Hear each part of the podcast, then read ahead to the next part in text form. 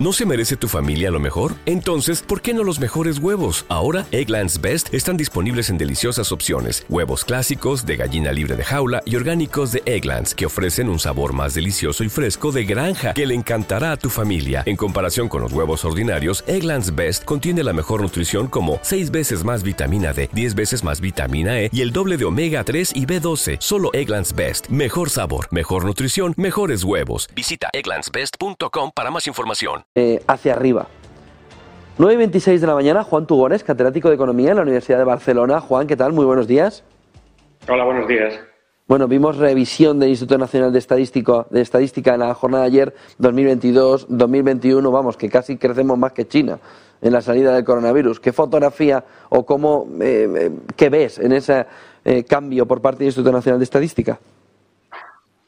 Bueno, intentando ser ponderado, comentar por un lado que las revisiones de las cifras estadísticas, de las series estadísticas, forman parte de lo habitual a medida que llegan datos conocidos con quizás demasiado retraso pero datos más actualizados y por tanto es una práctica habitual este tipo de revisiones de las series estadísticas. Dicho esto, que técnicamente pues creo que hay que decirlo, también bueno pues eh, esta revisión ha generado una lectura interna a la que lleváis repitiendo durante la mañana, la interpretación del gobierno de que los últimos años difíciles no habrían sido tan malos para las rentas salariales, lo cual bueno Habrá que preguntarlos a los que perciben rentas salariales si esta, los datos estadísticos ahora revisados coinciden con su percepción, pero luego hay un aspecto, digamos, de una lectura europea que he visto en algún medio de comunicación, pero quizás es minoritario, y es que eh, con los parámetros con que la Unión Europea supervisa la economía española como la de los demás Estados miembros, los ratios de déficit partido por eh,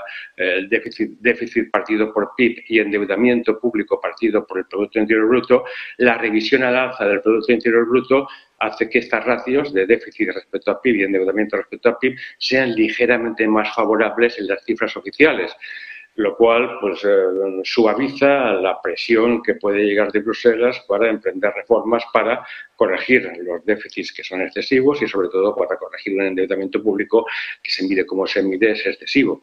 Por tanto, a mí lo que me preocupa de esta revisión es que pueda ser utilizada para aliviar o para disminuir la presión necesaria para efectuar unas reformas, para eh, llevar, devolver la economía española a una trayectoria más sostenible de déficit público y de endeudamiento público. Si la lectura al final concreta, práctica fuera esta, aparte de las interpretaciones psicológicas y políticas que se quieren hacer, pues me parecería pues un mal uso de esta revisión que en principio sería eh, positiva, de que los datos, muestran una evolución mejor de la que realmente ha sido, pero si esto desincentiva las necesarias reformas para quitarnos de encima un endeudamiento que se está haciendo excesivamente gravoso y más al ritmo que sube los tipos de interés, podría ser una derivada peligrosa de los datos publicados ayer.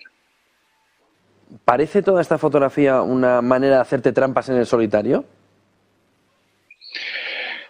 Bueno, ya saben, aquello que se enseña a veces en las facultades económicas de que hay mentiras pequeñas, hay mentiras grandes y estadísticas. Bueno, quizás yo esperaría que los órganos encargados de elaborar las necesarias estadísticas mantuvieran la necesaria solvencia técnica y neutralidad institucional a prueba de por encima de cualquier tipo de dudas y lo que a veces se habla en el ámbito político, de que las instituciones a veces son capturadas por los intereses políticos y acaban perdiendo la eficacia o la imparcialidad con que fueron diseñadas, que esto nunca llegue a los órganos encargados de las estadísticas y que los fríos datos sigan esto, siendo fríos datos. Bueno, este es mi, este es mi deseo. Por no mencionar el caso de España, pues tenemos casos en otros lugares, eh, Argentina, por ejemplo, en que pues los despidos en la cúpula de los encargados de elaborar las estadísticas se fueron sucediendo en el pasado cuando las estadísticas no coincidían con los deseos del partido gobernante.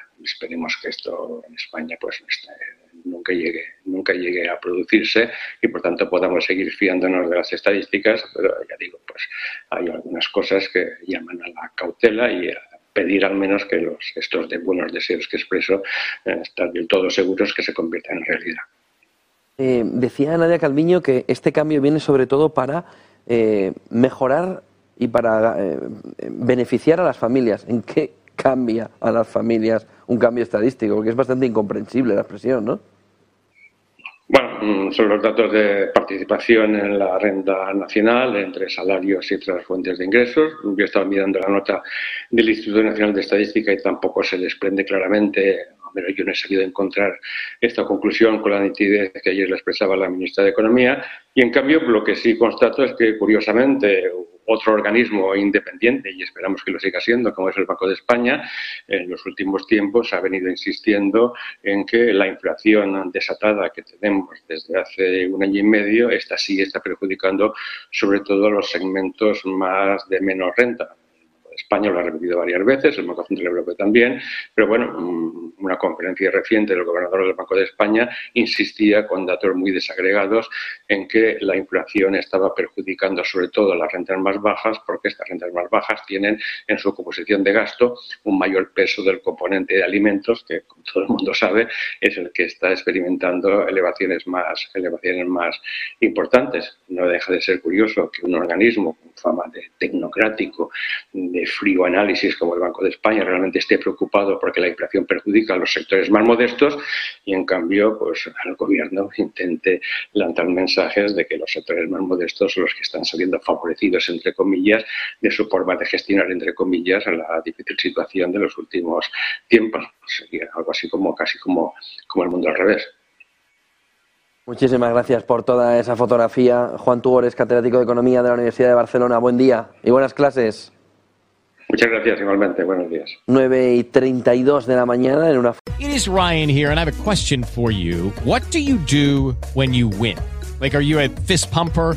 A woohooer, a hand clapper, a high fiver. I kind of like the high five, but if you want to hone in on those winning moves, check out Chumba Casino. At ChumbaCasino.com, choose from hundreds of social casino style games for your chance to redeem serious cash prizes. There are new game releases weekly, plus free daily bonuses. So don't wait. Start having the most fun ever at ChumbaCasino.com. No purchase necessary. BGW. Void were prohibited by law. See terms and conditions. 18 plus.